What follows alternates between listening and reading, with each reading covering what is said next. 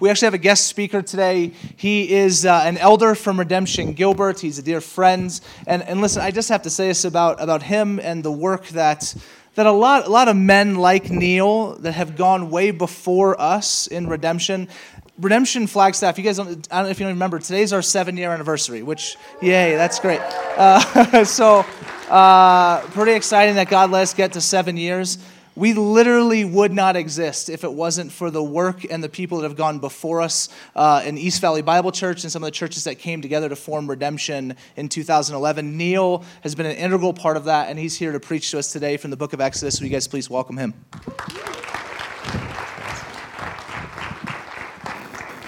Well, good afternoon. Good, no, it's still morning. It feels like the afternoon.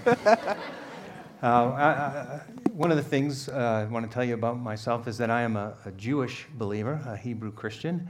And uh, so I thought to keep within the theme of languages uh, today, I'm going to uh, preach in Hebrew. I don't have that much Hebrew, sorry.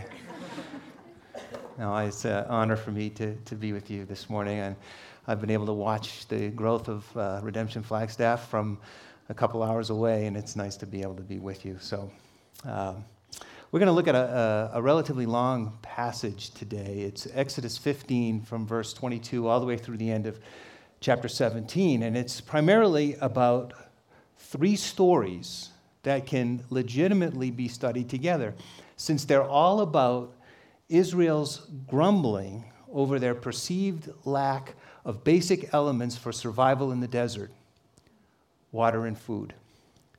Now, it's, it's not just about their grumbling and complaining. This is about God's tender care for them despite, despite their grumbling. In each story, Israel has the opportunity to apply their faith to a challenging circumstance, and they fail miserably. But even with the failure, God responds to them with grace upon grace. In fact, we'll see in a bit that he reveals two new names for himself to display more of who he is uh, to his people. Now, you remember that God has, has just brought Israel through the Red Sea, protecting them from Pharaoh and his army. That great miracle caused Israel to sing a song of worship. The first 21 verses of, of chapter 15 records the beautiful worship service that took place on the eastern shore of the Red Sea as they remembered God's merciful protection for them. That great miracle that God provided caused Israel to sing a song of, of worship. The people rightfully responded to God with singing and, and praise. But it didn't take long for them to revert back to their old pattern of, of grumbling and complaining. They didn't expect the road to the promised land to go through the desert. They were good at singing praises to their deliverer, but they were not ready to apply their faith to the ordinary challenges of life.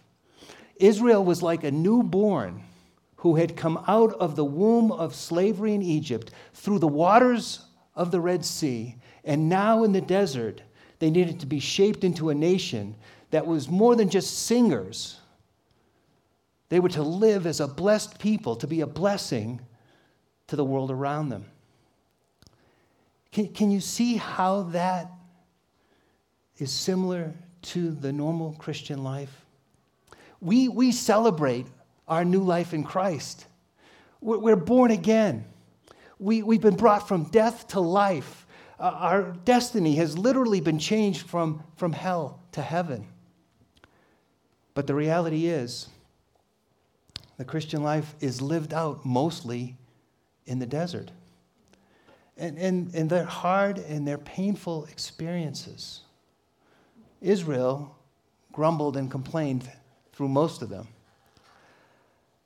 And, and I think instinctively, we all know that what was inside Israel, the grumbling, the complaining, the lack of faith, is also inside of us.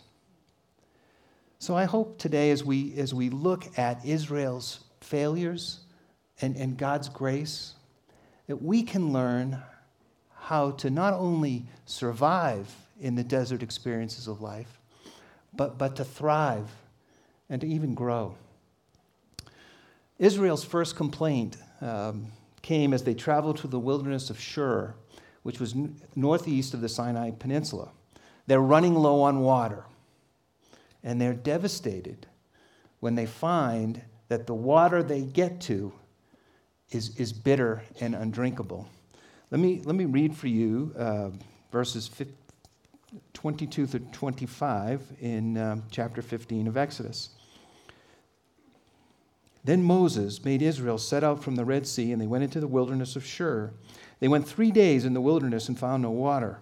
When they came to Marah, they, came, they could not drink the water of, of Marah because it was bitter. Therefore, it was named Marah. And the people grumbled against Moses, saying, What shall we drink? And he cried to the Lord, and the Lord showed him a log, and he threw it into the water, and the water became sweet. There the Lord made for them a statute and a rule and tested them. So their excitement at finding the water quickly turns to anger at Moses for leading them there. Rather than crying out to God, who had brought them there against all odds, they immediately blame Moses and ask him to get them water. When they were trapped between the Red Sea and Pharaoh, they, they cried out to God directly, but here they confront Moses and they ignore God. With God's last miracle fresh in their minds, they have another opportunity to trust Him, but instead, they look for a worldly solution.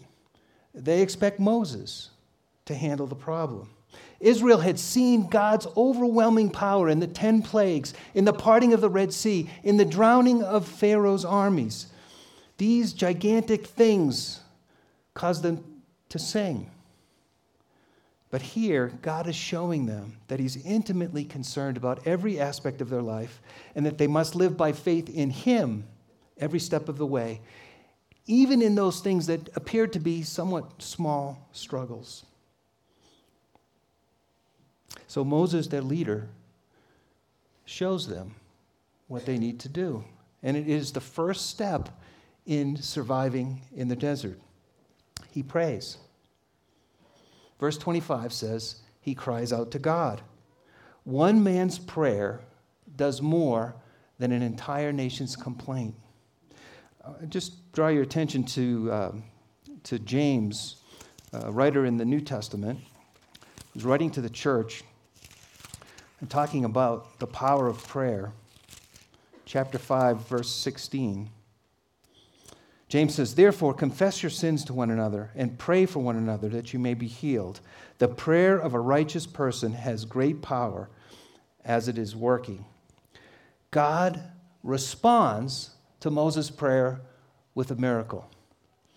He says, he says, Take this ordinary log and throw it in the water and then the water will turn sweet. Now, people want to know what, what, what kind of log was that? I, would like to have that, that kind of log. Um, but, but see, the kind of log is not important. What's important is God took an ordinary log and he turned that which was unhealthy into something that was, was full of health. Now, of course, I'm not saying that every time we pray that God is going to respond with a miracle. But what I am saying is, when we go to God in prayer immediately after we are confronted with a problem, it takes our eyes off the mountain that we're facing and puts it directly on the mountain mover himself. And that's why that's such a good place to start when we face the challenges of life in the desert. So that is the first step. If we want to thrive in those desert experiences of life, we need to go to God in prayer. And then in verse 26, God follows up his miracle with a command that includes both warnings and promises, blessings and even in curses. Verse 26, it says, that if you will diligently listen to the voice of the Lord your God and do that which is right in his eyes and give ear to his commandments and keep all his statutes, I will put none of the diseases on you that I put on the Egyptians, for I am the Lord your healer. God is now revealing himself and giving them the very next step in surviving in the desert. And that is that there's more to following God than singing or even praying. We need, we need to listen to his word and obey him. The freedom that they got in leaving Egypt to worship also meant they must obey his word. And he tells them why. He says, I am Jehovah Rophe. I am the God who heals. See, up to this point, they had only seen God's wrath against sin. They, they saw him destroy Egypt's crops. They saw him destroy Egypt's livestock. They saw him destroy Egypt's firstborn and even their army. But now, God reveals to them that he is a healer, that he is a restorer of life. Just as he healed the water when Moses obeyed him and threw that ordinary log into that bitter water and made it sweet, God says, If you will listen to my word and obey my word, then I, I will, I will heal your, your bitter hearts. I, I will heal your thirst. So, so, to make the point even more clear to them, he has them leave Marah, which again means bitter, and he sends them to a place called Elam. And Elam is a place of healing. He says to them, There are 12 springs in Elam. Well, what he's saying by saying there was 12 springs is there are 12 tribes of Israel. Right? So he's saying 12 springs, plenty of water for all of you. And then he says in Elam there are 70 trees to provide shade. Well, there were 70 elders of Israel. God is saying to Israel, as, his, as their healer, My grace is sufficient for all your needs. I can meet your needs exactly. So, the first step in surviving the challenges of the desert for us, of course, is to pray. But the next step is that we need to obey God's word and then see how it applies to our particular life, or that particular situation, or that particular challenge, and, and do what it says. Uh, back, back to James again. In James chapter 1, he, he talks about this idea of being a, a doer of the word and not just a hearer. James chapter 1, verse 22 says, But be doers of the word and not hearers only, deceiving yourself. For if anyone is a hearer of the word and not a doer, he is like a man who looks intently at his natural face in a mirror. For he looks at himself and goes away and once forgets immediately what he looked like. But the one who looks into the perfect law, the law of liberty, and perseveres, being no hearer who forgets, but a doer who acts, he will be blessed in his doing. So here's the, here's the uh, translation of all that. You're getting ready to go out, okay? You take a look in the mirror, everything looks pretty good. Thank you very much. Um, and you give a big smile, right? You're looking in the mirror to see how you look and how you're ready for the day. Big old piece of parsley right in your teeth. If you just walk away and leave that parsley there, you're like a person who, the word, this beautiful word, this mirror shows you what your problems are, where you need to make changes in your life. It's right here. You see it, and you don't do anything about it. You're like the person who leaves that parsley in his teeth all day long. God says, I'm revealing to you what you need. Just do what it says. Just do what it says. So, God is continuing to move them, and in chapter 16, the people leave Elam and they move into the wilderness of sin on their way to Mount Sinai, where God leads them right into another challenge. Disappointingly, but, but not surprising, the people are once again grumbling and complaining. This time it's not about water, there's no food. Believe it or not, believe it or not, they actually say, now that they've run out of food, that they would have preferred that God had killed them with the Egyptians rather than to have to endure all that they're currently experiencing. In other words, God, we'd rather have food, we'd rather have slavery and even death rather than your idea of salvation and freedom that includes being hungry and thirsty. They don't think that God's plan of taking them through the wilderness to grow them is working. So, how can they possibly trust Him to meet their needs? Even though they've already seen a tremendous amount of God's power and provision. Now, you want to be frustrated with them, right? I, I'm, a, I'm a, I mean, I'm Jewish and I'm frustrated with them. But when you think about it, honestly, when you go from one challenge to the next, it's, it's pretty easy to be frustrated. Uh, as, you know, think about this. Uh, say you're on your way uh, to a job interview, right? It's your third interview. You've nailed the first two. And uh, you're on your way. You know you're going to close the deal. This is the job that you have been looking for. It's going to be perfect. And on your way, boom, flat tire. Oh my gosh, you're so frustrated. You pull over, and out of nowhere, a wonderful DPS officer is right there, peeps in your window, says, I'm going to help you fix that tire. We'll get you on your way in no time. Bang, your tire gets fixed. You're thrilled. God, you are so great. Thank you so much for providing that officer to help me.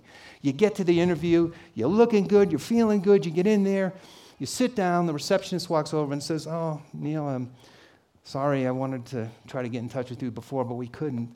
Um, we've decided to go in another direction and hire someone else. You know, politely you say, Yes, thank you very much. And you walk out and say, God, how could you let this happen to me? God understands. He is showing us right here that He understands that kind of frustration. He understands that kind of complaining that we feel as human beings. So, as this passage goes along, it doesn't concentrate on Israel's complaining and grumbling nor does it demonstrate God's punishment of them. In fact, it's just the opposite because God knows us, He knows His people, and He only wants what's best for us. He continues to provide for them. Back to chapter 16, uh, verses 4 and 5. This is after they said, We'd rather be dead, God, than be with you. And the Lord said to Moses, Behold, I'm about to rain bread from heaven for you.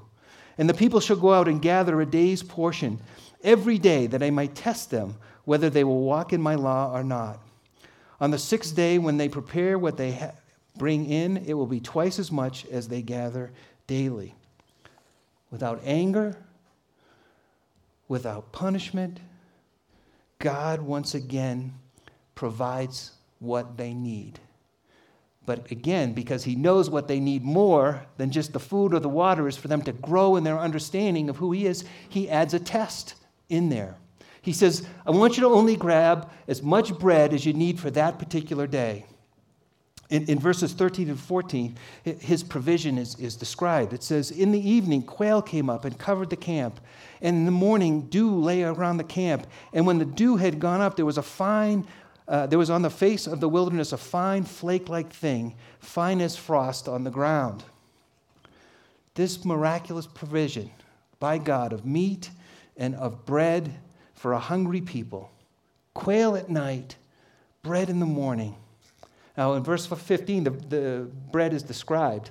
Uh, it's uh, something that, that they had never seen. So the Israelites kind of look at each other and they, they're going, hey, what is it? Well, that's the Hebrew word manna, means, what is it? And that's what it's called. Very creative. But, but it's clearly another miracle. God is providing for them again. In verse 16, Moses tells them only take a daily supply. He tells them to take what they need and gather it in small bowlfuls, just enough for each person in their family. The funny thing is, if they try to take more, there'll only be enough for them. If they take less, there'll still be enough for the whole family. Again, it is clear that God is the one who provided what they needed to eat. It came directly from Him. Yet, some of them actually disregard God's command and try to keep some of it for the next day.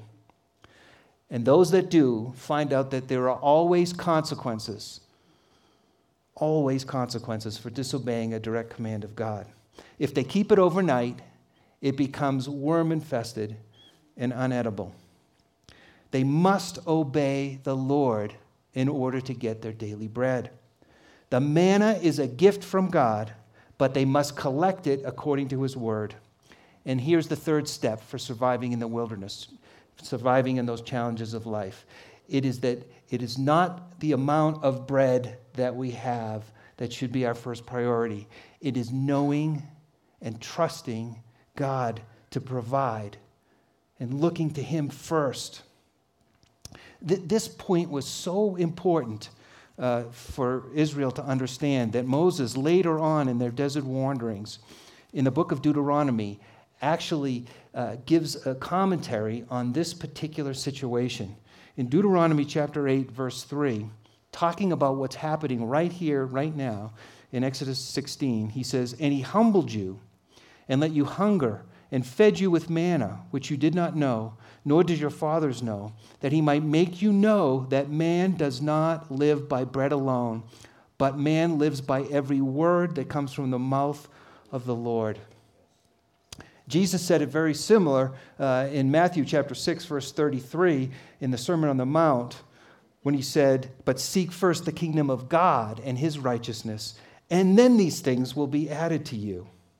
What is most critical for us as God's people and what was most critical for Israel was not how full their bellies were, but how much they trusted God and how well they knew Him. God hears the cries of his people. He provides for them with patience and with mercy and with grace because he wants them to see and know the, greatness of his love. They want, he wants them to see his kindness. He wants them to know that he's just not their deliverer and redeemer, that he's their provider. And that they would find their ultimate satisfaction in knowing that they're his even when their stomachs are empty, even when they're thirsty. Guys, we can thrive in the desert challenges of our life when we desire to first and foremost know this God who is not just a healer, a deliverer, a provider, that he provides with incredible grace.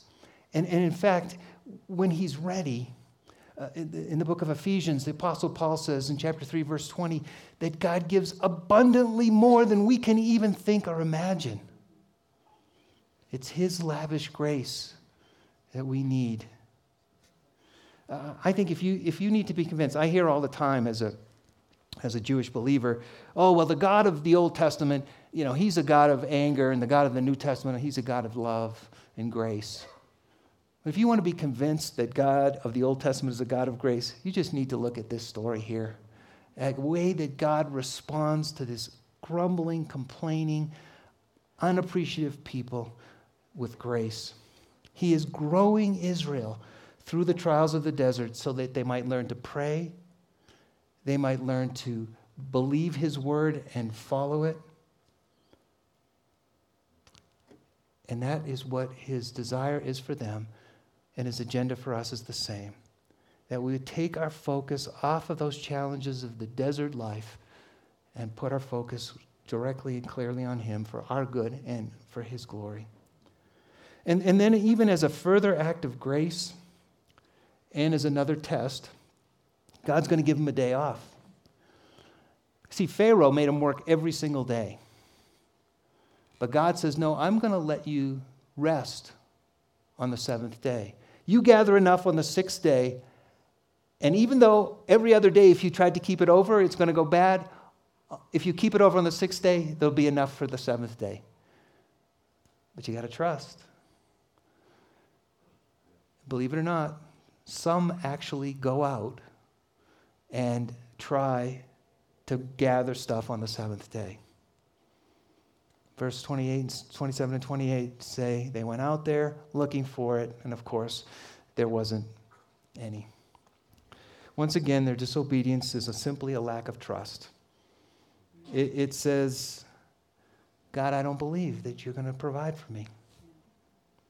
Now, it, it's not just the grumbling and complaining that's a problem. When we fail to trust God, it, it leads to all kinds of wrong behavior. My very first job uh, after college, real job, was in sales. I was selling tools, cutting tools and hand tools and supplies to local machine shops in the Boston area. And uh, I was basically, I had a very small salary, and I was basically on commission. So I would make money basically if I made sales. Now, when you work with machine shops, they were in a usually in a very crush kind of crisis mode. If they broke a tool, they had to stop work. They needed to get that tool right away. So I'd go in as a salesman and say, "Hey, is there anything you guys need?" Well, yeah, you know, I just broke a three-quarter inch two-flute double end end mill. Do you have one? I didn't have one, but I lied. I lied. I said, Yes, I wanted the order. Uh, I didn't believe that if I was truthful, God would provide for me. You see, when you don't trust, you start doing things that you shouldn't do, and that's exactly what I did. I didn't believe that God, if I was honest with that guy and didn't get that order, that if I didn't go to the next stop and there would be another order waiting for me if I would just if I would just trust him. You see, God is so faithful to his people that they were able to eat that manna in the wilderness for 40 years. Every single day it was there. We can remember that. And interestingly enough, that's what God says is the next step for surviving in the challenges of the desert, and that is to remember. It is to remember all the things that God does. And in chapter 16 and verse 32. Moses said, This is what the Lord has commanded. Let an omer of it, the manna, be kept throughout your generations, so that they may see the bread with which I fed you in the wilderness when I brought you out of the land of Egypt. Moses was to keep a, a couple of quarts of this manna in a jar and to keep it with them throughout, throughout all of Israel's generations. It was to become a national memorial of God's provision and the abundance of His grace, reminding them that you can trust Him in every challenge. Those jars of manna reminded Israel for generations that God was always with them. God wanted His people to never forget that His grace is sufficient, that His strength is made perfect in our weakness. It's why the people were told to celebrate Passover, so they would remember God's great act of redemption. It is why we celebrate communion every week, so that we will remember God's great act of, of saving us.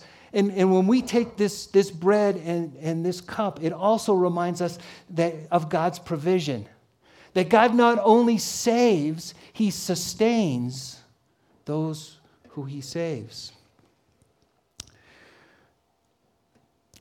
in, in chapter 17, um, we have the next step in Israel's growth uh, in knowing God. He, he recognizes that they're still not there yet. So they leave and go to a place called uh, Rephidim.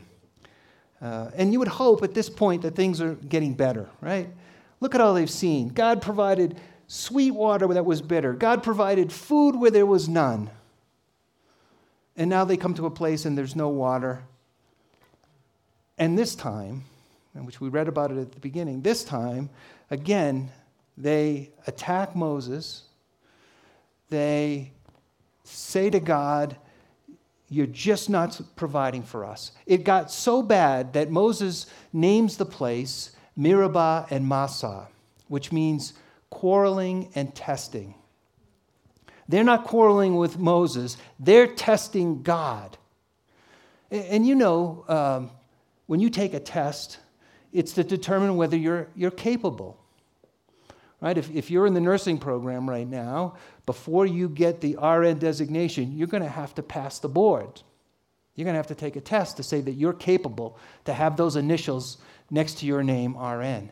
If you hope to go to law school, you're going to have to pass the bar. You're going to have to take a test that says you are capable to stand before the court as a lawyer. Israel is testing God and saying, You are not capable of caring for us. You are not capable of providing for us. They were still focused on the painful situations and not on the God of grace who had provided for them. Yet God continues to bless them. He is like a parent with a small child as he works to shape his people into a, a nation that will truly worship him. So, once again, God responds with grace. He instructs Moses to do three things. He says, I want you to go ahead of the people. I want you to take the elders with you, and I want you to take the staff of God that you have had with you since the beginning, and I want you to go to the rock of Horeb where God tells him he's going to stand on the rock before them. And Moses is to strike that rock with that staff, and enough water will become pouring out to satisfy all of Israel's need. Rather than judging this people for their sin of unbelief, God, who is standing on the rock, symbolically submits himself to judgment as that rock is struck so that out of him life giving water will flow to his people. It's just as Jesus was struck with divine judgment to give us eternal life. Here, for the third time, God graciously provides for his people. And even after this third miracle, God knows that the people still need to know more. So he offers another test. And this one's different than the first three. The first three tests, God has led them right to those tests. This time it comes to them. While they're at Rephidim enjoying the water that God just provided them, the Amalekites, a, a nomadic tribe that lived in the Sinai Peninsula, uh, makes an unprovoked attack against them. And I would imagine that Israel expected God to just kind of sweep in and and sweep out the Amalekites like he had done uh, to Pharaoh and his army. But because God is testing them, because God is growing them, because God wants them to learn more, he said, No, this time I'm going to have your leaders participate in the solution. Look at chapter 17, um, verse 8. Then Amalek came and fought with Israel at Rephidim. So Moses said to Joshua, Choose for us men and go out and fight with Amalek. Tomorrow I will stand on the top of the hill with the staff of God in my hand. So Joshua did as Moses told him and fought with Amalek, while Moses, Aaron, and Hur went up to the top of the hill. Whenever Moses held up his hand, Israel prevailed, and whenever he lowered his hand, Amalek prevailed. But Moses' hand grew weary, so they took a stone and put it under him, and he sat on it, while Aaron and Hur held up his hands, one on one side and the other on the other side. So his hands were steady until the going down of the sun, and Joshua overwhelmed Amalek and his people with the sword. So as long as, as, as Moses was able to hold up this, this staff of God, Israel prevailed. It was clear that although Aaron, Hur, Moses, and Joshua were participating, it was God that was supplying the power. Because when those hands went down, Amalek would start to win. What God is showing them here is that as they get to know Him, they, need to move forward. They, they need to take action as they, after they pray, after they know what He has to say, after they learn more about Him and about themselves. Move forward. Get in line with Him and go in that direction as He provides the power. There is a balance in the Christian life between waiting and depending upon God and moving forward and taking action. And then, after, after the victory, God tells Moses to build an altar. And he says, I want you to call this altar, The Lord is my banner. That's Jehovah Nissi. That's God revealing another name for himself, God revealing more about himself to his people. A banner reminds the troops of their identity and their strength. It keeps their bearings and it gives them hope as long as it's flying. For Israel, it was a commemorative symbol of God's protection, God's power, and God's presence for them in those challenges. Those altars in the Old Testament were memorials to the activity and the power of God on behalf of his people. When we, when we as God's people are satisfied in him first and foremost, when we trust His provision, even if it isn't exactly what we want, when we can rest in His presence, we become the living memorials of the one true God when we believe that God is our provider, that God is our healer, that God is our banner, and that makes a difference in how we deal with the challenges of life, it makes an incredible impact on the world around us. I got to see this in, in real life just a couple of weeks ago. We had two tragedies at, at Redemption Gilbert. We had one of our staff members lose a son to suicide, and we had a 15 year old girl killed uh, while she was riding a bike. Um, and both services, the families stood up and acknowledged God's goodness in the midst of that tragedy, and that God's strength was with them and His presence was what was sustaining them. It said so much to those who didn't know God of His power and His provision and His grace. And that's what happens when we live like that in the challenges that God brings us through. He's going to take us through challenges, but He's going to be there to provide and to heal and to show His grace. And when we live like that makes a difference, the world around us will see Him and give Him glory. Let's pray.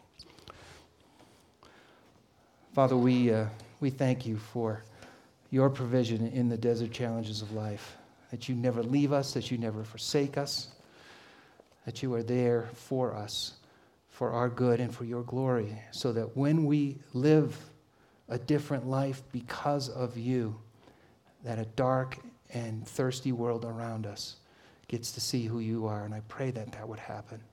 In Jesus' name, amen.